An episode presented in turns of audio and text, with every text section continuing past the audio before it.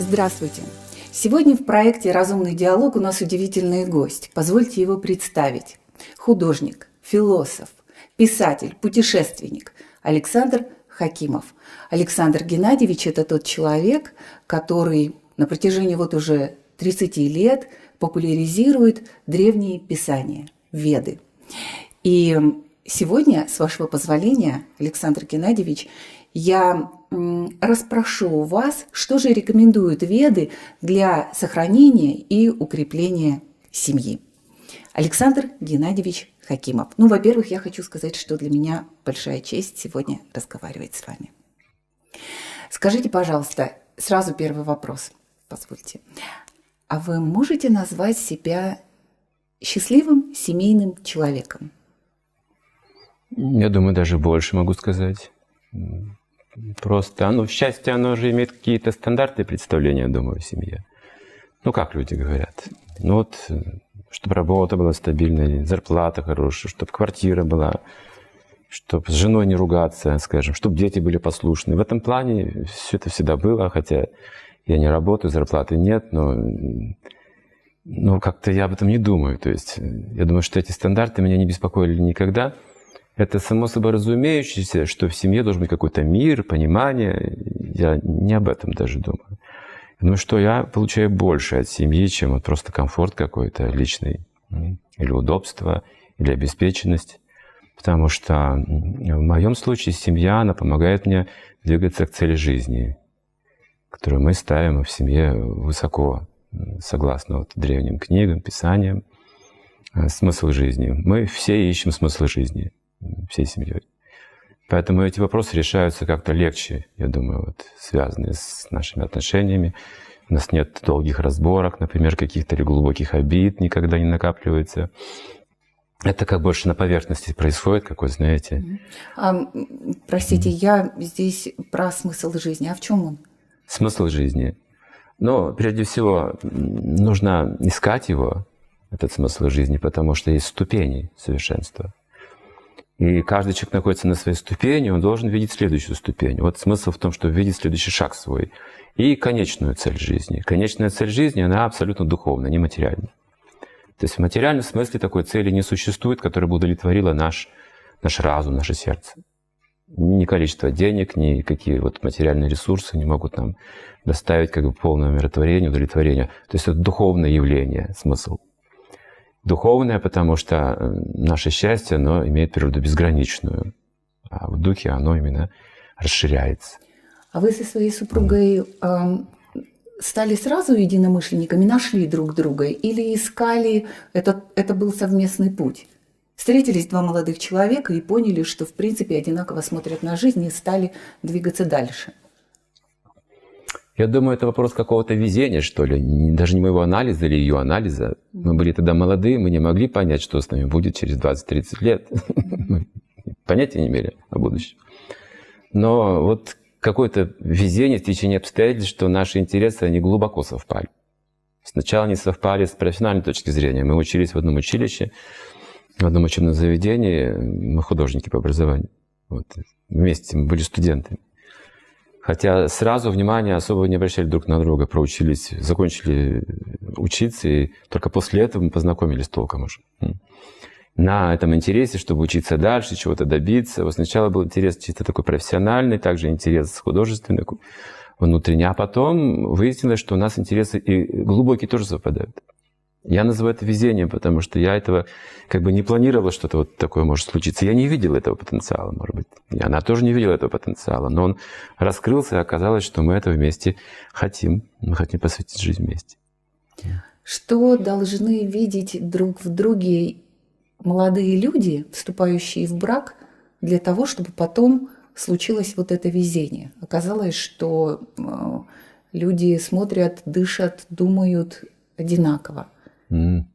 Это вопрос интересный, качественный вопрос. В смысле, это с точки зрения качеств можно распознать то, о чем вы говорите, потому что с точки зрения хронологии мы не знаем, что будет. Человек может нравиться, даже тот, с которым я могу быть несчастлив в будущем.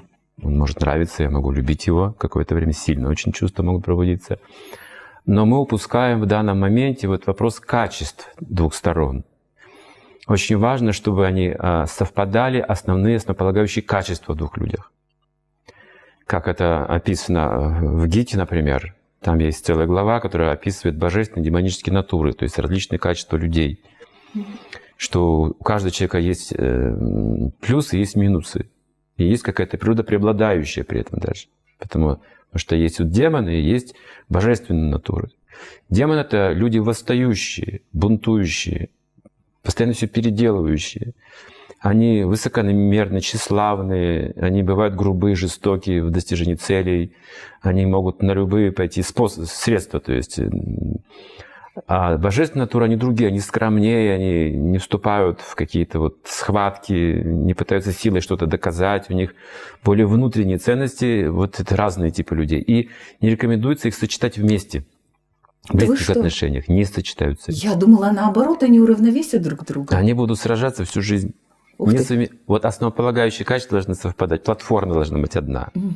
А вот на этой платформе уже могут они дополнять друг друга, как бы, вот уже на платформе. Но если платформы разные, представьте, фундаменты разные, два отдельных дома получается, на которых строится разная жизнь. Угу. Они живут вместе, но каждый строит свою жизнь, и потом это выясняется. Угу. Через 5 лет выясняется, что у нас разные цели, разная жизнь вообще. А как же научить этому молодых людей? Вот как мне своей 23-летней дочери сказать: ты выбери человека с такой же божественной натурой, там, то есть как это преподавать, как это вообще сделать? Сначала выбор нужно сделать внутри себя каждому. Вот в этом ошибка еще. Потому что сейчас эти качества смешаны у людей. У всех есть и то, и другое вперемешку, в таком хаотичном состоянии. Вот, поэтому нужно сделать выбор, что же я выбираю как путь жизни. Демоническую природу свою развивать буду? Вот оно что. Или божественную буду развивать? Потому что так вот вместе долго не будет длиться. Дому господам не служит. Что-то должно одно выбрать, чтобы успешным быть. Знаете, когда человека раздирают эти внутри противоречия, он не будет успешным. Он будет сомневающимся. Вот он верит в Бога и сомневается одновременно. Он не будет не там успешен человек, понимаете? Дом господам не... Чему-то нужно отдать себя полностью. И вот это должен сделать выбор еще от молодого человека при помощи старших. Вот будет он демоничный путь он выбирает, хорошо, если это выбор. Пусть себе найдет спутника жизни такого же. Во всяком случае, для семьи это благоприятно. Даже для демонов есть своя какая-то культура, нравственность, там, этика. Это тоже можно развивать.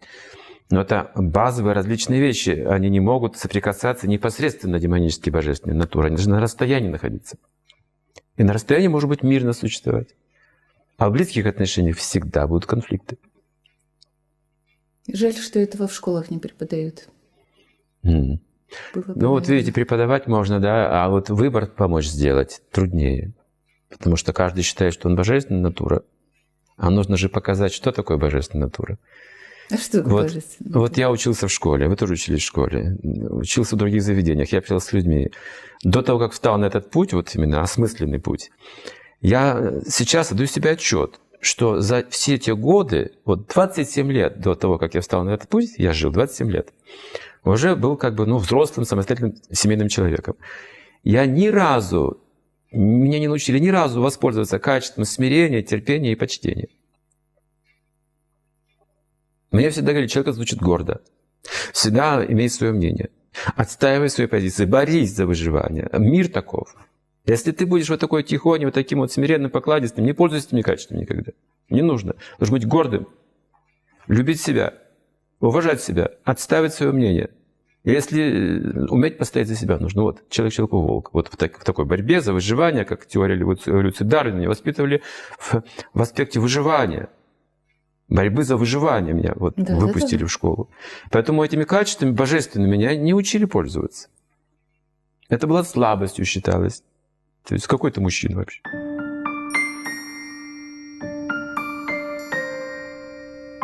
Как вы без служения создадите отношения и какую-то любовь проявите без служения, если вы не слуга? В семье вы слуга. Больше никто. Но если вы думаете, что вы в семье главное лицо и господин, вы разрушитель семьи, вы демон. В семье должен быть глава? Глава, ну, конечно, принимающий решение. Это мужчина или женщина? По природе это мужчина. Ну вот, когда на встречах посвященных семейной тематике. Я говорю о терпении, смирении, служении. Молодые девушки очень ярятся, очень сердятся. Часто такое бывает. Они говорят: я не служанка, я не хочу служить. Я не хочу терпеть. Почему я должна терпеть? Как же этому учить? И что делать, если у нас уже есть вот такой готовый продукт? То есть целое поколение молодых людей, которые амбициозны, тщеславны и не понимают, что такое смирение и почтение. Для молодых людей это характерно. У них есть природная гордость, молодость, красота, сила, будущее впереди. То есть запас энергии большой очень. Это так же, как у человека большой запас денег, и он живет роскошно. Но потом же истощается запас. Начинаю задумываться. Денег-то меньше становится. И в конце концов, как-то нужно вот уже разум применять.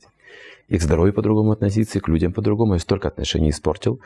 И то есть за 20 лет они начинают какой-то опыт, начинают понимать жизнь вообще. Чуть-чуть. Что-то я злоупотреблял вот этими вот своей красотой, своей молодостью, не знаю, чем-то еще. Вот в таких людей мы пускаем в жизнь. Чтобы жизнь их побила хорошо, понимаете? Потом либо больницы, либо там суды какие-то, либо отношения испорчены на всю жизнь, либо болезни приходят уже, все. И вот нужно говорить об этом, об этих как бы последствиях такого поведения. Да, вот трудно терпеть, потому что есть эго, любовь к себе. Но мы же говорим о любви к человеку прежде всего.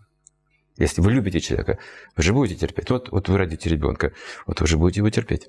Будете ему служить. Как вы без служения создадите отношения и какую-то любовь проявите без служения, если вы не слуга? В семье вы слуга, больше никто. Но если вы думаете, что вы в семье главное лицо и господин, вы разрушитель семьи, вы демон.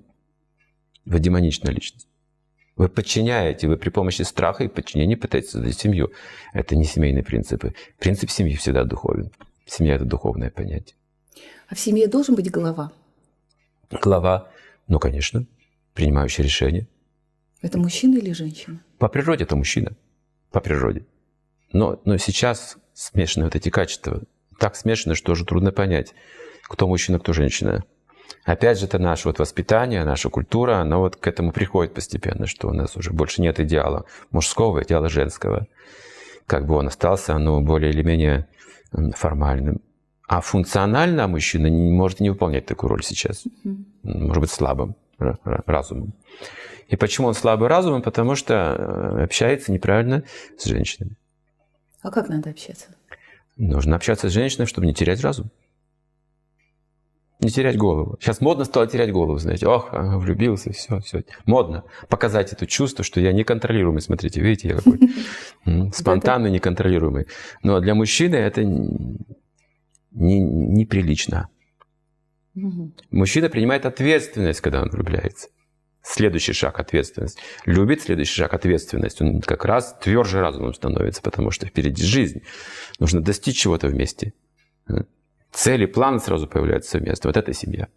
А это называется чувственное наслаждение. Теряет голову, теряет разум. Все, ничего делать не могу. Пить только водку могу.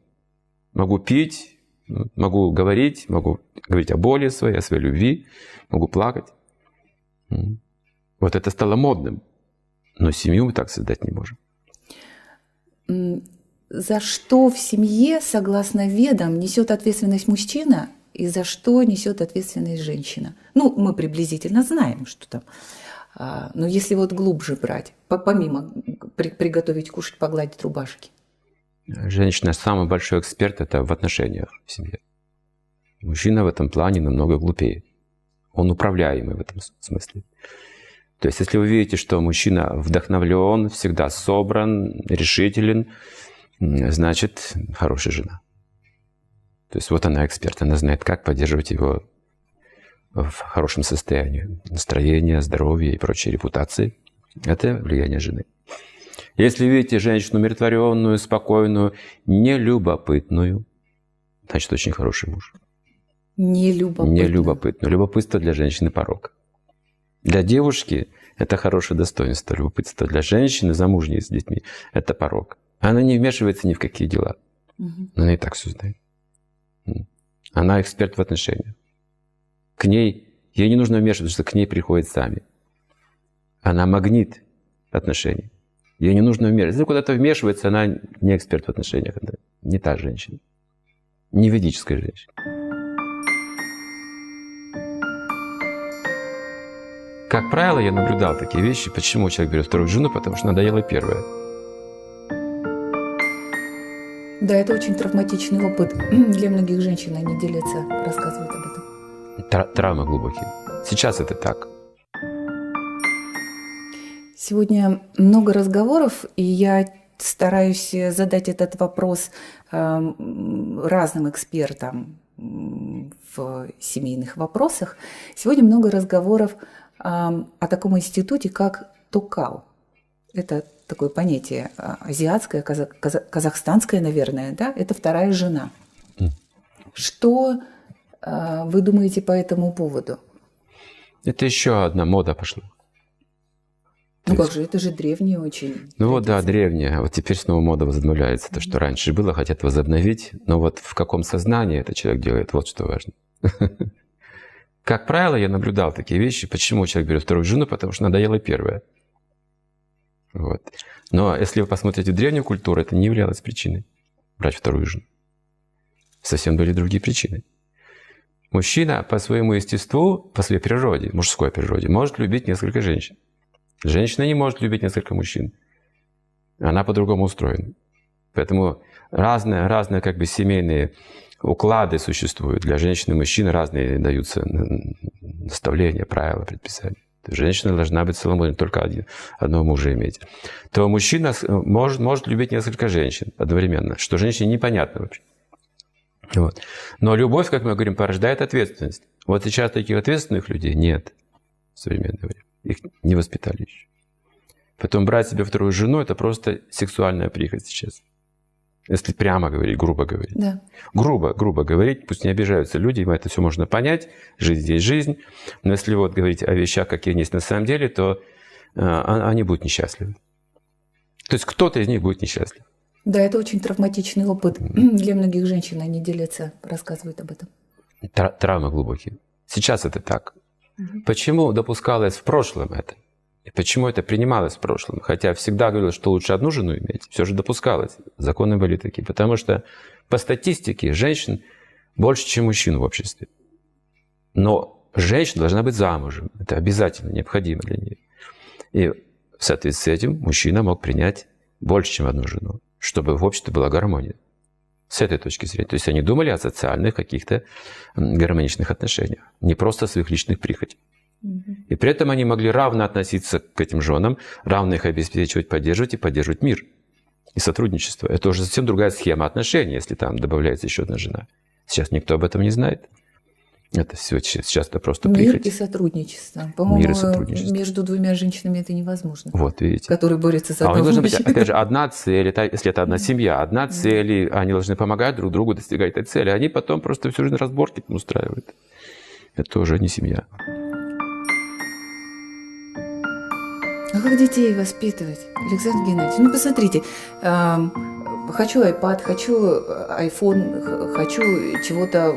Вот у мальчика-одноклассника есть, а у меня нет. Я такого никогда не видел. Целый этаж, там были спиралевидные соломинки разных диаметров, там были со значками соломинки, были разной длины. И дети ходили и говорили, так, из этой пила, из этой пила, из этой не пила. Это стимулируется. Видите? Каждый день новая соломинка. Или каждую неделю новый костюм. Или каждые полгода новая модель машины.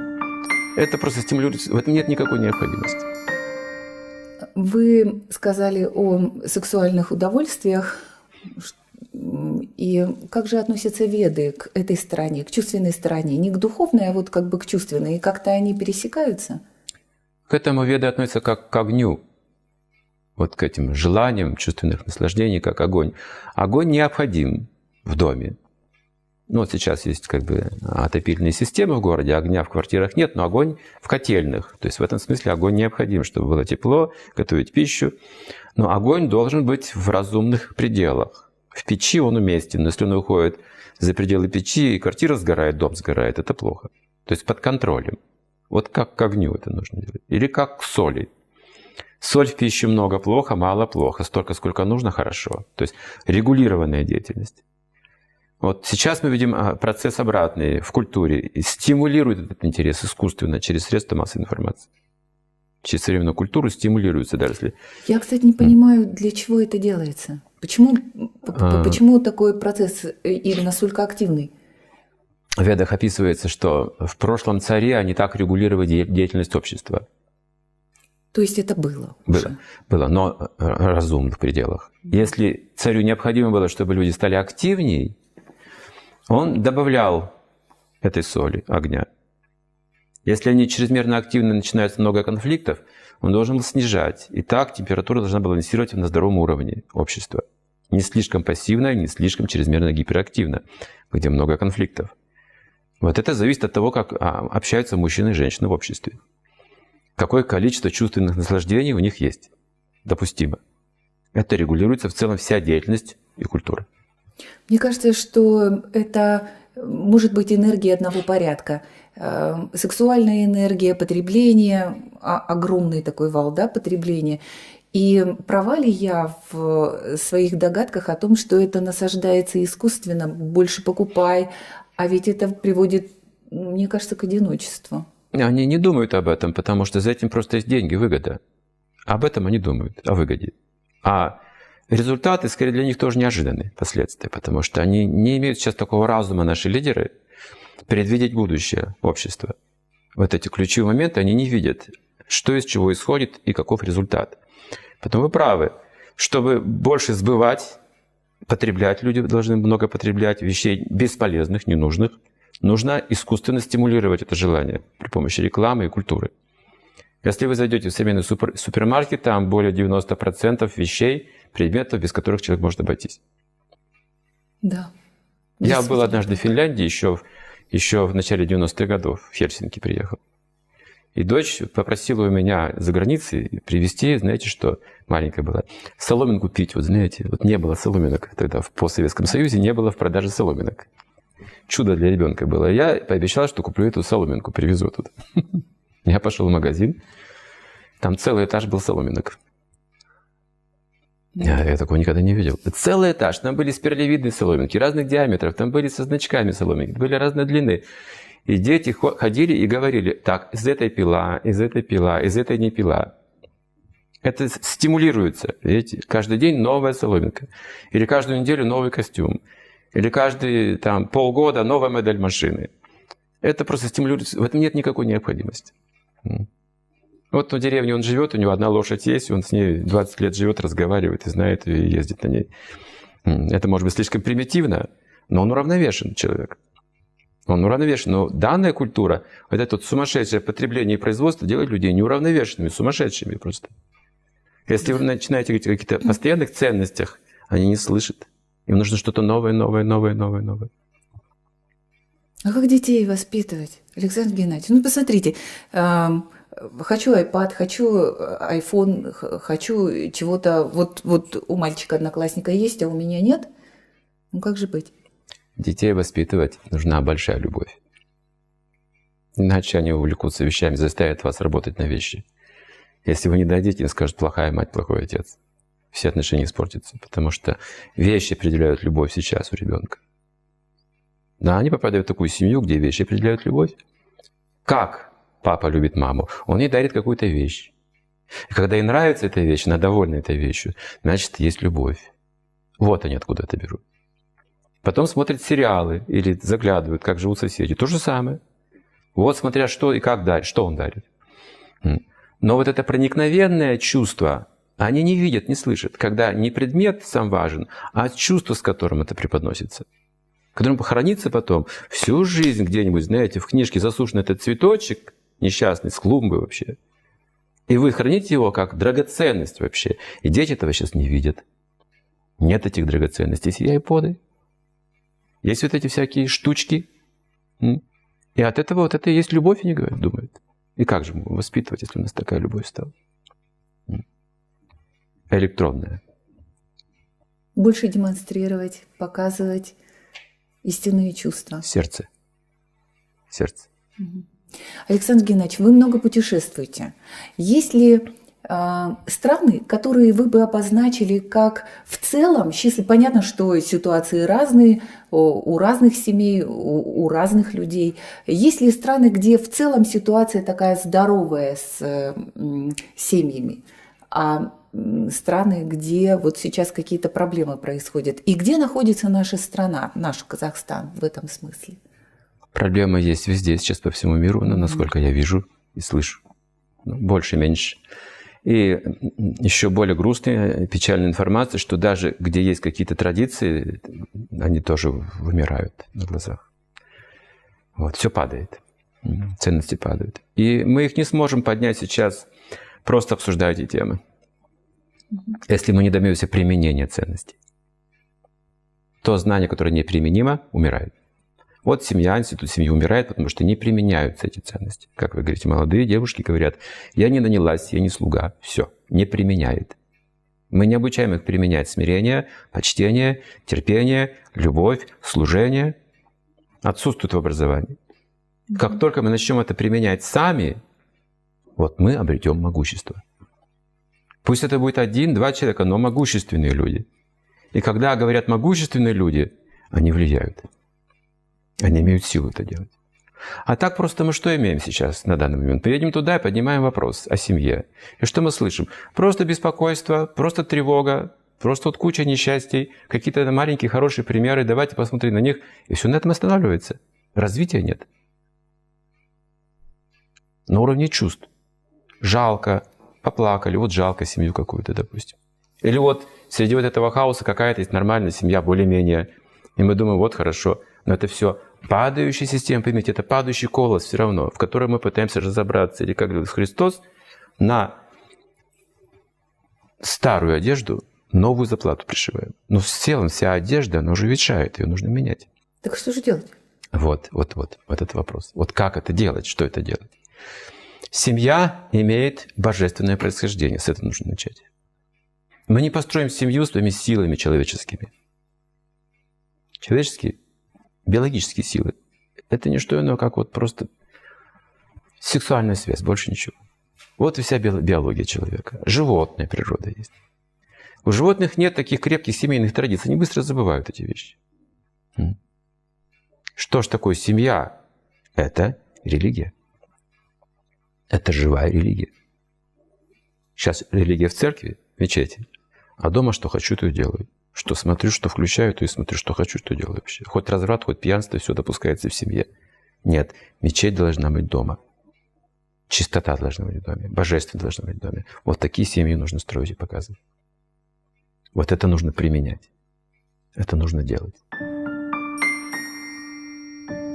Но как же совмещать вот эту радость жизни, о которой вы говорите, вот эту свободу? Вы привели пример с однополыми браками. Ведь сейчас, если говоришь об этом, ты нетолерантен, ты ретроград, и еще Бог есть кто. Почему мы плачем, когда видим распятого Иисуса? Сентимент испытываем, поскольку это великая жертва. Невинный агнец на кресте. Хорошо, это можно прочувствовать и плакать, да. Ну а потом идем веселиться с молодыми девушками и пить. Потому что этой радости нет на кресте.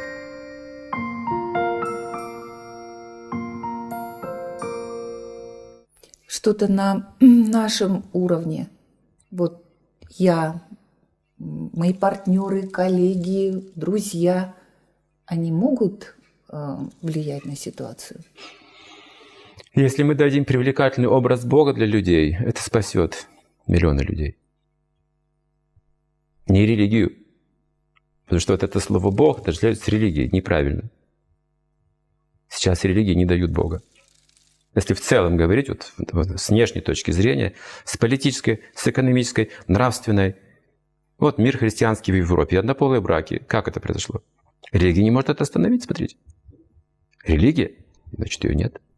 У нее нет реальной силы, она формально существует, но у нее нет реальной силы остановить безнравственность. Показать чистый образ жизни, привлечь людей туда. Люди привлекаются другими вещами. И это санкционировано уже религией. Видите, что происходит? Показать привлекательный образ Бога. Поэтому религия не дает Бога. А задача религии – дать именно привлекательный образ Бога. Не бороться с этими вещами, а дать позитивный процесс. И поскольку у них нет у самих этого опыта общения божественного, это осталось более или менее какой-то религиозной, обрядовой традицией, неосмысленной совершенно. Люди даже не понимают, что происходит. Ну вот скажите, кто сейчас из людей идет в храм, в мечеть или в храм, просит Бога и сразу получает то, что хочет? Никто. Ничего не получает. Кроме того, что вот я помолился, признался в грехах, ну и прости меня, Господи, пойду снова грешить. Это все. Вот до какого уровня скатилась эта наука. Великая наука, смотрите. Почему мы плачем, когда видим распятого Иисуса? Сентимент испытываем, поскольку это великая жертва. Невинный агнец на кресте. Хорошо, это можно прочувствовать и плакать, да. Ну а потом идем веселиться с молодыми девушками и пить. Потому что этой радости нет на кресте. Как это совместить, смотрите. Вот этот крест, вот этот ужас. И вот мое счастье. Нет этого в религии. Где счастье в религии? Может ли религия дать счастье? Семейное счастье. Она может только напугать, в ад пойдешь. Я вот извиняюсь, что сейчас о религии говорю негативно. Не негативно. Религия в сердце человека. Религия в семье человека. Религия в материнстве, в отцовстве. Религия в ответственности. Это все духовные понятия. Вот что нужно понять, что религия – это мы с вами. Мы с вами, мы живые существа. Религия от жизни неотделима. Это не просто какой-то формальный кабинет, где мы регистрируемся. Это наша жизнь, религия. Это наш разум. Но как же совмещать вот эту радость жизни, о которой вы говорите, вот эту свободу? Вы привели пример с однополыми браками. Ведь сейчас, если говоришь об этом, ты нетолерантен, ты ретроград, и еще Бог весть кто. Как же это совмещать? И возможно ли, и надо ли? Например, чем отличается человек от животного? Как мы вкратце это сможем определить? Более развит тонкий интеллект, скажем.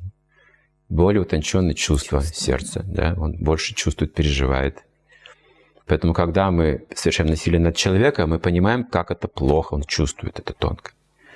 Насилие над животным тоже плохо, но оно меньше чувствует, видите, грубее устроено. Вот собаку я могу ударить по морде свою, она через минуту уже подлизывается, все забыла, видите, прощает тут же. То есть она грубее устроена, интеллект. Если брать ниже форму жизни, еще грубее интеллект. Там все равно можете их резать, они рядом будут другие жевать траву спокойно. Не осознают этого живые существа. И дерево вырубить вообще ничего не понимает. Это все жизнь, различные формы жизни. Теперь давайте посмотрим, что происходит сейчас с людьми. Не превращаются ли они в животных? Что касается однополых браков. Не теряют ли они чувство ответственности, желание продолжения рода, хороших детей? А? Не теряют ли это люди, которые теряются на однополыми отношениями? Теряют, видите. Да в кого же не превращаются? Такого вида животного нет. Это человек. Говорит, он хуже животного становится, что он наделен человеческим интеллектом. Он это делает, законы издает, видите. Он культуру новую придумывает. Очень опасную культуру. Потому что когда это закон, люди к этому нормально будут относиться другие. Они воспитывают новое поколение в этом же духе. Но они теряют родословную династию. Ответственность, традиции, они теряют будущее, потому что будущее в этих самых детях, которые примут их законы. И станут еще хуже. Они превратятся в животных. Вся эта цивилизация. Ну а как же перенаселение? Перенаселение возможно только в низших формах жизни. Но поскольку там едят друг друга, они это регулируют таким образом. Если мы скатываемся вниз, и у нас вот это перенаселение возникает, неконтролируемая сексуальная деятельность и прочее, сейчас искусственные средства есть предохранения, потому что человек не контролирует разум эту деятельность, не способен просто, ослаб. Тогда войны все регулируют или какие-то еще искусственные способы. Перенаселение в разумном обществе не существует, потому что люди контролируют разумом рождаемость. Например, на одну корову нужен гектар земли. Если вы имеете корову, вам нужен гектар земли, чтобы ее содержать. Так измеряется. Если 2 коровы, 2 гектара земли. 3. Ну и сколько вы корову будете иметь? В соответствии с разумом, сколько земли есть, столько корову заведут. Ну, так же и в семье. Сколько вы будете иметь детей? Разум включаете. То есть природа сама дает нам возможность проявить разум и контролировать этот процесс. Он не должен быть бесконтрольным, ослепленным в состоянии. Нарожал детей, потом я не знаю, что делать.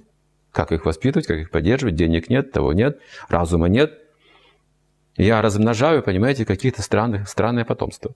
Только в обществе, которые проблемы приносят. Я когда учился еще в школе, в младших классах, у нас был городок северный, там где-то 30 тысяч населения, небольшой. Так что много что знали друг о друге. И была семья, известная на весь город. Семья уголовников. Мать сидела в тюрьме, отец сидел несколько раз в тюрьме. 10 сыновей. Огромная семья. И все уголовники. И причем семья сильно, крепко. Они друг с другом могли постоять, знаете. Очень. Вот кого-то обидите, все, они простят. Все знали, лучше их не трогать вообще. Но это бандиты были все. Вот такие традиции.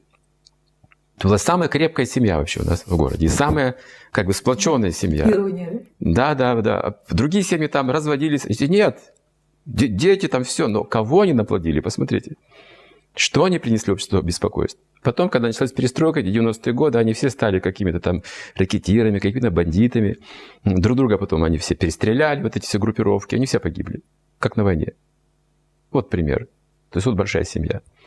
Но насколько она полезна для общества?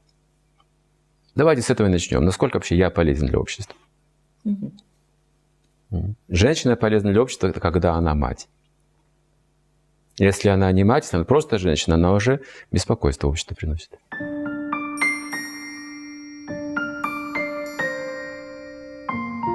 Мы позволяем ребенку самому выбирать, самому принимать решения, нести ответственность, а мы просто принимаем его позицию как данность. Мать – это тот человек, который молится за ребенка. Это прежде всего, потому что у ребенка связи с Богом еще нет. Его связь с Богом – это мать, она представитель Бога.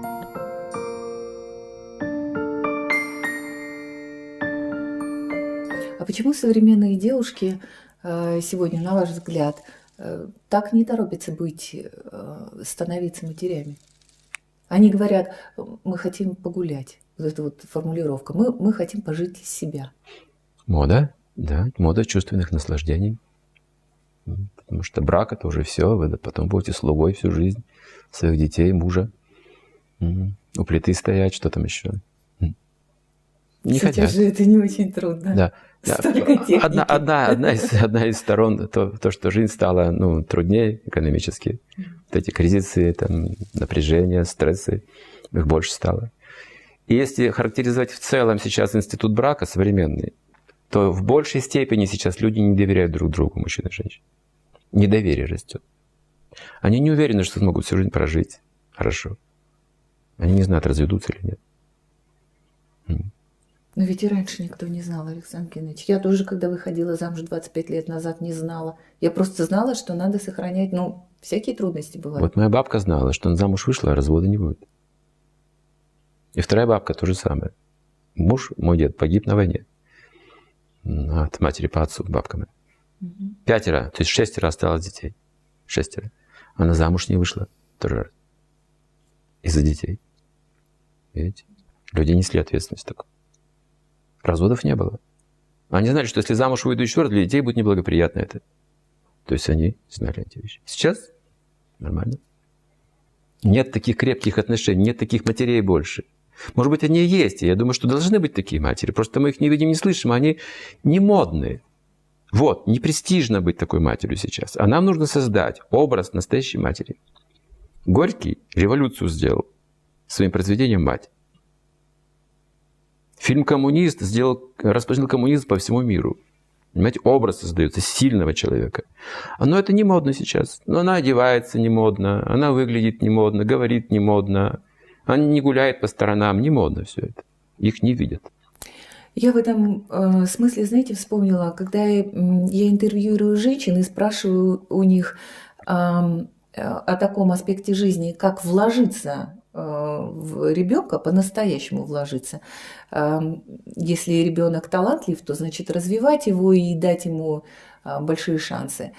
Если ребенок ну, ребенок как ребенок, я думаю, что любые таланты есть, то просто дать ему возможность попробовать и развиваться в разных направлениях, стать гармоничной личностью. Практически 100% женщин говорят: нет, зачем? Ребенок талантливый, сам пробьется, а у меня есть своя жизнь. А вы сейчас говорите о том, что практически пропагандируете жертвенность. Вот 6 детей не вышло замуж. Как это в современном мире? Вот смотрите, ребенок сам пробьется. Он и будет пробиваться. Угу. Вот это он усвоит, что нужно пробиваться. По головам идти чьим-то. Надо же пробиться. А сколько помех? Смотрите, все хотят туда. Надо пробиваться. Для него мир — это такая толпа, через которую нужно пробиться. Безличностная толпа, которая просто бежит, как пробка на дороге. Нужно как-то вот проехать. Все это помеха. Что не человек, то помеха, понимаете? Как-то нужно обойти, обхитрить, пробиться, добиться, превзойти, перешагнуть. Вот так. А у меня своя жизнь, пробивайся сам. На выживание. С другой, это одна крайность. Другая крайность, откуда это возникло? От того, что мать жертвенная все ему дает. Вот ты талант, вот ты пойдешь учиться, я буду вот выжму из себя, эти деньги заработаю, я вот умру за тебя. Золотой. Эгоист, еще один. Понимаете, паразит воспитывается. Поэтому сейчас время мать говорит: я паразитов, зачем мне нужен паразит вообще? Я личность тоже, я должна жить полноценно. Пусть сам пробивается. А я буду жить, видите, две крайности. А что было раньше в традициях? Мать — это тот человек, который молится за ребенка.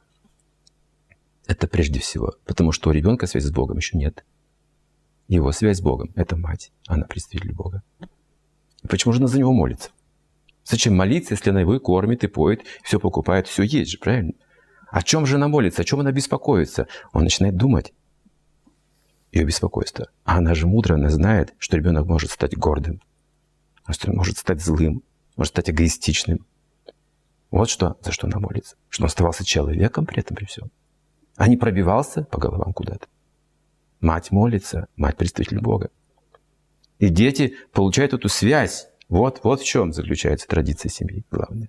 Она должна быть божественна. А так, что если я все отдаю, я воспитываю паразитов просто, потом я сам это вижу, свою ошибку. Для себя так и не пожил, к сожалению. Зачем такие дети мне нужны были вообще? Лучше бы их вообще не рожало. Вообще зачем такой результат? А дети обязаны родителям? Дети обязаны родителям за их молитву.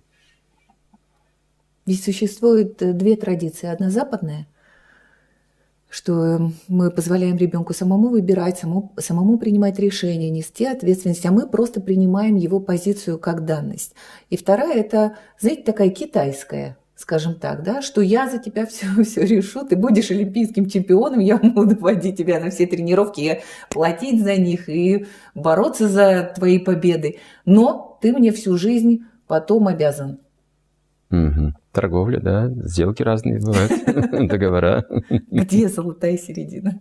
Золотая середина – это Бог. Смотрите, я служу Богу. Что это означает? Что я бескорыстно что-то делаю для людей. Это и есть служение Богу в практическом смысле.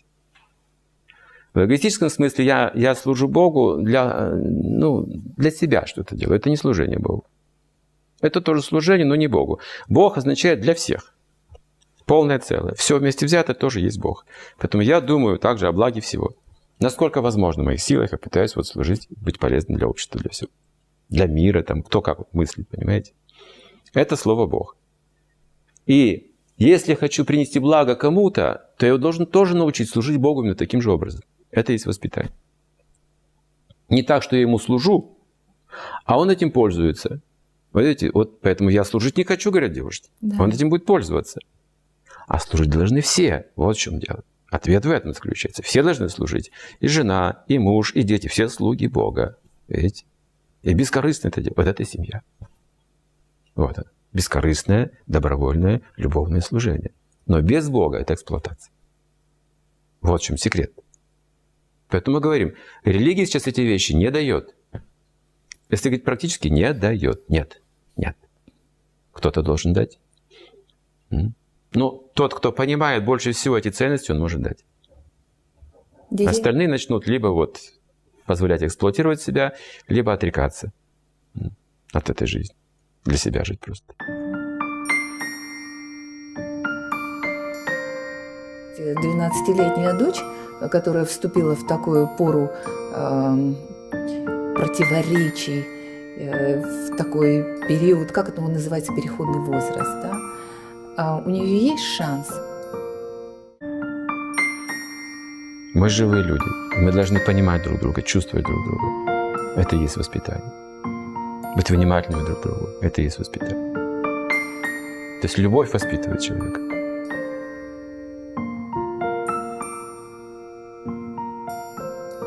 Детей надо наказывать? Да. Нет? Вот это. Это для грудных младенцев. Вот когда он там что-то капризничает, так вот пошлепать, он понимает, что матери не нравится. Что и слов еще не понимает. Угу. Вот. А если в сердце есть связь, воспитание – несложная вещь. Ребенок воспитывается умонастроением родителей. Он же смотрит, вот нравится маме, а это не нравится. Если связь глубокая, для него это важно. Это важно становится, ведь маме не нравится. И отцу это не нравится. Ему плохо от этого. Вот это воспитание. Это воспитание. Мы живые люди, и мы должны понимать друг друга, чувствовать друг друга. Это и есть воспитание. Быть внимательными друг к другу. Это и есть воспитание. То есть любовь воспитывает человека. Это нужно обязательно только с младенчества. Если, допустим, сейчас у моей приятельницы есть 12-летняя дочь, которая вступила в такую пору противоречий, в такой период, как это называется, переходный возраст, да? У нее есть шанс изменить эти отношения? Или надо было раньше начинать? Вообще, с какой точки?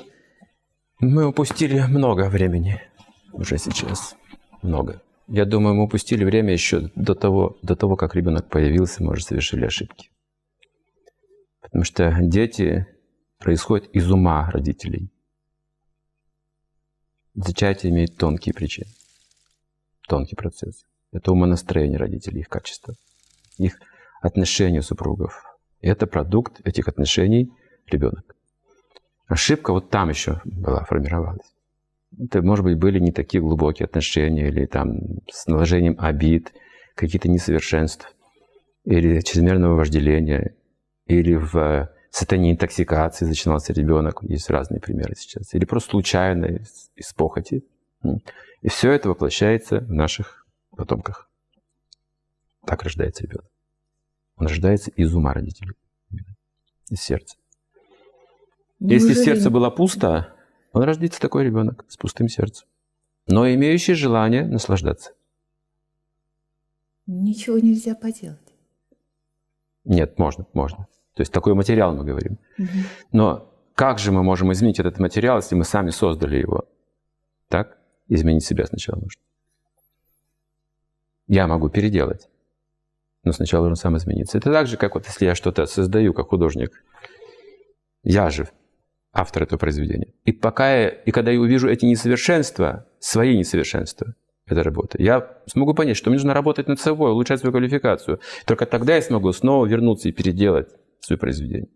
Mm-hmm. А иначе как оно переделается? Скажите, кто это переделает? Это мое произведение. Это я должен сделать. Но как я это сделаю, если я себя не улучшу сам? Я должен понять, вот они несовершенства воплощенные. Значит, я совершал ошибки, во мне все это есть. Усугубленное в ребенке уже, конечно же, во много раз может быть усугубленное. Но я должен теперь себя изменить. И тогда я могу оказать влияние благотворное на это все. Изменить, исправить что-то. Исправлять всегда труднее, конечно же. Но это возможно. То есть работать над собой. Работать нужно, конечно же, с родителями, будущими, настоящими, которые вот семьи образовывают. Это очень важный момент. А в каком возрасте надо создавать семью? Возраст. Очень хорошо, если девушка уже лет там, в 10, 11, 12, 13, 14, 15 знает, кто будет ее муж. Уже знает об этом. Уже не мечется, не ищет. Все, она уже рано решит. Сейчас таких традиций нет, конечно же, но в прошлом были когда-то. Они уже знали, даже в 8 лет некоторые девочки, что кто будет муж, и не беспокоились. Да вы что, это такой скандал будет? Я сама выберу, найду. Они не имели отношений никаких. Но они просто конечно, знали. Конечно. Отношения были, знаете, какие? Вот эта девочка маленькая, она готовила для него уже. Он это ел, они общались таким образом. И пища их связывала на всю жизнь. Это секрет. Я сейчас раскрываю секреты тонкие, как пища могущественна. Когда вы готовите для мужа, это совсем другое. Когда вы готовите для себя, для детей, или как бабушка для внуков готовит, это разные вещи. Или в столовую едите, это разные вещи. В столовую не ешьте, пожалуйста, это плохо для семьи. Рестораны, столовые для семейных людей нужно закрыть. Самый лучший ресторан должен быть у них дома. И гости. Так. Пища не должна продаваться так за деньги просто. Так кормят только животных. Я извиняюсь. Так в каком возрасте мужчина и женщина? 20, 25, 30? 20-25 – это мужчина. Угу. Ну, как сказать, это стандарт золотой. Сейчас таких мужчин опять же мало. Видите, как сложно применять стандарты. Сейчас мужчина серьезный становится годам к 45, к 50. А до этого все мальчик.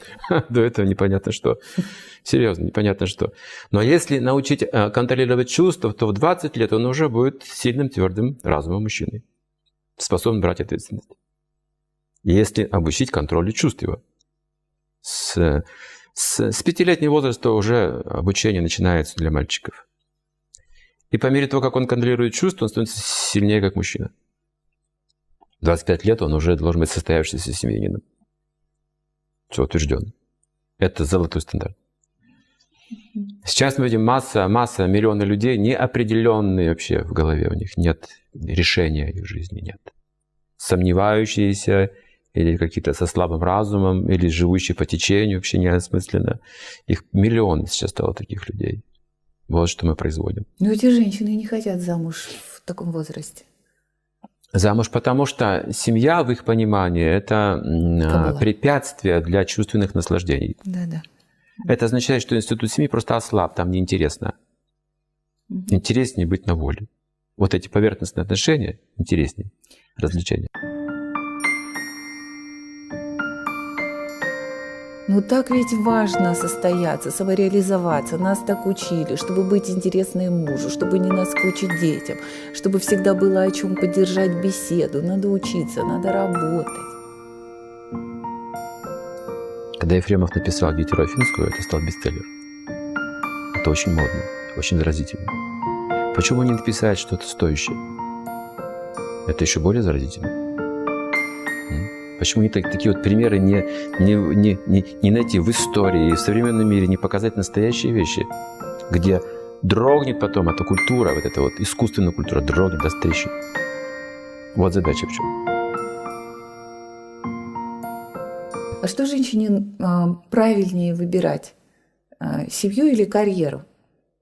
Ну так ведь важно состояться, самореализоваться. Нас так учили, чтобы быть интересной мужу, чтобы не наскучить детям, чтобы всегда было о чем поддержать беседу. Надо учиться, надо работать. В прошлом это называлось Гетера. Гетера Афинская, помните? Вы все испортили только что. Красивая, смелая, общительная, образованная. Она с любым политиком могла поддерживать беседу в любом светском обществе. А это была женщина, что всегда такие женщины были в обществе. Для определенных целей. Это как бы цель была больше вдохновляющая светское общество. Там нет семьи, какие-то традиции. Нет, это тоже роль. Определенно, для светского общества такие женщины нужны, так скажем. У них нет высокой репутации, может быть, какой-то такой, как семейный, там, мать, нет этого ничего. Но они вдохновляют любого человека вот своим видом, своим умом, своей смелостью, своей красотой. Они вот в светском мире они имеют ключевую роль, важную роль очень, в политике тоже. Вот если кто-то хочет выбрать такую роль, это его выбор просто. Возможно, это тоже можно делать с Богом, я не знаю. Возможно. Но вообще женщина, если она делает карьеру в жизни, она должна это делать с позиции матери, не с позиции гетеры. Лучше с позиции матери. Она может быть матерью для других людей, влиятельной имеется в виду, заботливой, мудрой. Мать имеет все эти качества, достояния великие. И при этом она сохраняет статус матери, не гетеры. Это чистая вдохновляющая сила. Понимаете, это другого, это более высокого уровня. Но сейчас, если вы такой вот образ матери создадите, покажете, общество все дрогнет. Эти ценности современные дрогнут, дадут трещину сразу же, потому что это очень могучный образ. Это очень большая сила. Просто люди сейчас этого не видят, поэтому привлекаются непонятно чем. На безрыбье рак рыба, говорится. Как они женятся сейчас на такие девушки, которые не собираются быть ни матерью, ни женой, ни высший смысл жизни не поддерживают? Как они женятся на этом? Гитеры. Да, они убирают гитеры. Это сейчас модно быть гитерой. Когда Ефремов написал «Гитеру Афинскую», это стал бестселлер. Это очень модно, очень заразительно. Почему не написать что-то стоящее? Это еще более заразительно. Почему не такие вот примеры не найти в истории и в современном мире, не показать настоящие вещи, где дрогнет потом эта культура, вот эта вот искусственная культура, дрогнет, даст трещину. Вот задача в чем. Но это значит, что мы должны сами это прежде всего увидеть, научиться видеть. Если это поддержать, это станет привлекательным. Если не поддержать, это будет непривлекательным внешне. То есть мать — это нищенка сейчас. Понимаете? Некрасивая, сморщенная, с седыми волосами, с плачущими глазами выплаканными. Это образ матери. Вот до чего довели его. Конечно, никто не привлечется, никто не захочет быть матерью. А образ Бога, скажите, кто он такой? Лысый старик там где-то, с небом над головой, с большим пузом в ночной рубашке, вечно злящийся на то, что тут непонятно, что происходит, никто его не слушает, потопы насылающий. Конечно, никто не привлекается Богом. Вот во что превратили культуру. Мы хотим сказать, что это всепривлекающий аспект. Мать, отец, Бог. Это всепривлекающий аспект, там есть все. Все есть для здоровой, счастливой жизни. Бесконечная энергия есть. Гетера не принесет счастья. Александр Геннадьевич, так для чего нужна семья? Семья нужна, чтобы вернуться к Богу. Это его единственное предназначение. Любой эгоистический интерес разрушает семью. Если семья нужна для меня, для моей жены, для моих детей, то я буду враждовать с другими семьями, обманывать другие семьи. Если семья нужна для всего общества, полезное мое, я буду враждовать с другими обществами, тогда, другими нациями. Но если семья нужна для Бога, я ни с кем враждовать не буду. Гражданин мира называется. Вот это семья. Есть маленькая семья, есть большая семья. Это все семья Бога. Мы начинаем это понимать с маленькой семьи, где отец — представитель Бога, мать — представитель Бога. С этого начинается понимание. И семья должна расширяться со временем. Поэтому мы говорим, женщина, для нее карьера — это становиться больше и больше матерью. Для мужчины тоже такая же карьера. Больше и больше отцом становиться. Это юноша, это похоть, это все в прошлом. Это приличествует молодым людям. Влюбляться, чувства иметь. Это нормально, естественно. Это хорошо. Но это должно быть возвышено. Ведь они даже склонны это обожествлять по своей природе. Они сразу это возвышают куда-то. А он говорит, нет, это все проще. Потом сами все увидите. Это все надоест. Они их сразу на землю усаживают. Вот с этого начинается проблема. Они хотят все это в обыденность перевести. Не нужно торопиться. Пусть они это возвысят. Сначала вот искусственно возвысят, а потом научатся быть такими, поддерживать такие образы. Это же усилия должны быть внутри. Пусть они совершают такие усилия. Природа дает возможность молодым почувствовать это, возвыситься как-то. Взрослые должны это поддержать, вдохновить, что это, конечно, непросто, но это правильно. Вот эти возвышенные чувства поддерживают друг друга всю жизнь. Как? Это наука. Углублять их, это значит, уже духовные какие-то ценности добавляются больше. Вы больше стареете, красота уходит, но вы больше одухотворяетесь, вы становитесь привлекательным. С этой точки зрения. Трансформация. Внутренняя трансформация. Ее сейчас нет, поэтому бабушки, макияжи, там всякие пластические операции, трансформации нет.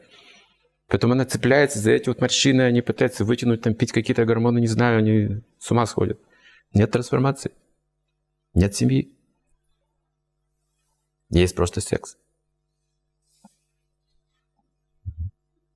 Молодежь нужно спасать. Старшие должны думать об этом. И мужчины, и женщины. Кто-то должен думать об этом. Ну, то у вас уже много работы полезной, видите? И средства массовой информации получают тоже что-то в этом плане. Может быть, капля в море, но что-то происходит. Она камень точит. Точит, вот видите, вера. Да, вот так постепенно можно что-то улучшить. Спасибо большое. Александр Геннадьевич, мне надо все переварить и пережить. То, что вы сказали. Спасибо огромное вам за этот разговор. Спасибо за общение. Меня вдохновили все это сказать. Я не знал, что буду говорить. Но я также видел, что вы переживаете что-то глубоко, вы чувствуете, и поэтому я стал говорить, отвечая также на ваши чувства. Я не знал, что будет такая беседа. Спасибо большое. Спасибо. 2 раза чуть не расплакалась. Хотела остановить съемку. На том, что мать – это проводник Бога, это, конечно, да. Это, конечно, да. И на том, что в карьере надо трансформироваться в состояние матери. Да, это очень важно. Спасибо. Спасибо вам.